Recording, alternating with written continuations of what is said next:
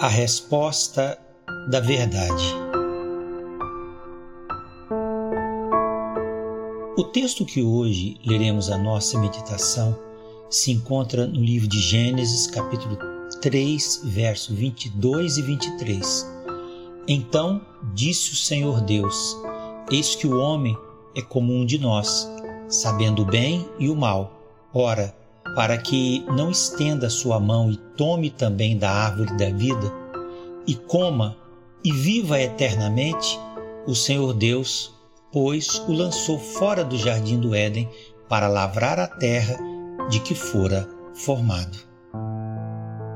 Abençoa, Senhor, o ouvinte desta mensagem, concede ao seu coração graça, misericórdia e amor, e abre-lhe o entendimento para alcançar e entender a verdade revelada de Deus.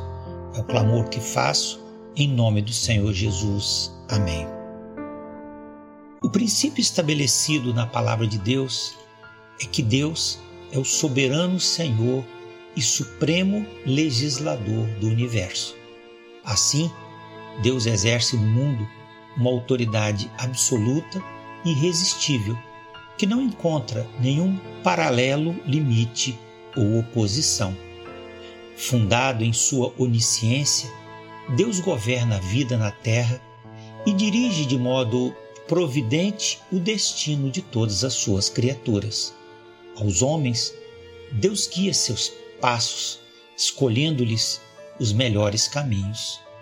O pecado original teve origem no coração de Adão e Eva no momento em que desafiaram a verdade de Deus e se opuseram ao que Deus lhes ordenara. Rejeitando a lei de Deus, decidiram fazer suas próprias leis, agindo com autonomia e independência. A palavra autonomia significa auto-lei ou lei de si mesmo.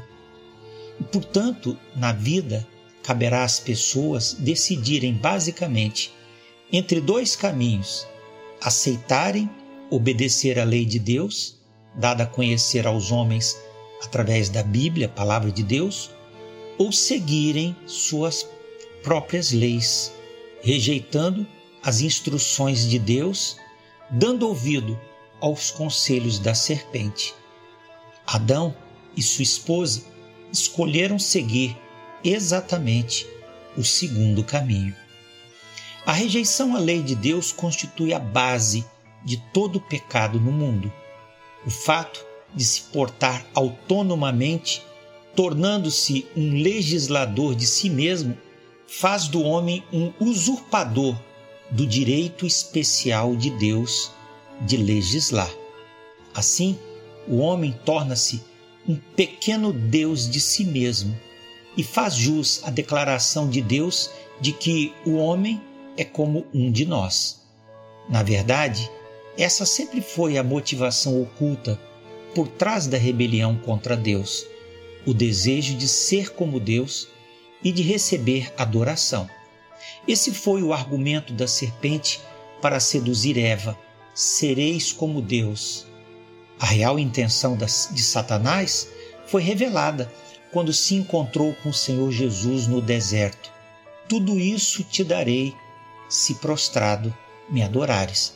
Mateus 4:9. No Éden, a serpente obteve êxito, porque Eva não levou em conta a fidelidade à palavra de Deus. No deserto, o Senhor Jesus repeliu Satanás todas as vezes, escudando-se fielmente na palavra do Pai está escrito. O desejo cobiçoso de Adão e Eva de serem como Deus, sabendo o bem e o mal, foi um verdadeiro fracasso. Além de não se tornarem como Deus, através do conhecimento do mal, conheceram o medo, a vergonha e a humilhação. Agora, Deus completava seu julgamento expulsando-os do jardim. A expulsão de Adão e Eva tinha um santo e justo propósito: impedir que vivessem eternamente em pecado. Era preciso que morressem. Não se pode alongar indefinidamente a vida se o coração está cheio de rapina e iniquidade.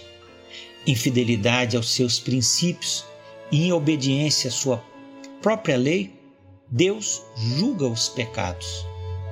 Contudo, por amor aos homens e por amor ao seu filho querido, Deus está disposto a perdoar o pecador arrependido que crer no sacrifício de Jesus e invocar de Deus o perdão.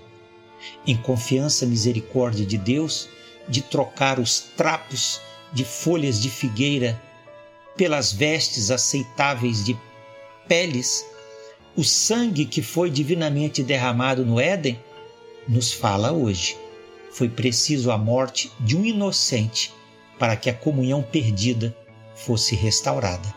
Nada é mais eloquente do que a mensagem do sacrifício do Senhor Jesus no Calvário, o Cordeiro que foi morto desde a fundação do mundo, para o perdão dos pecados e a salvação de todo aquele que crê.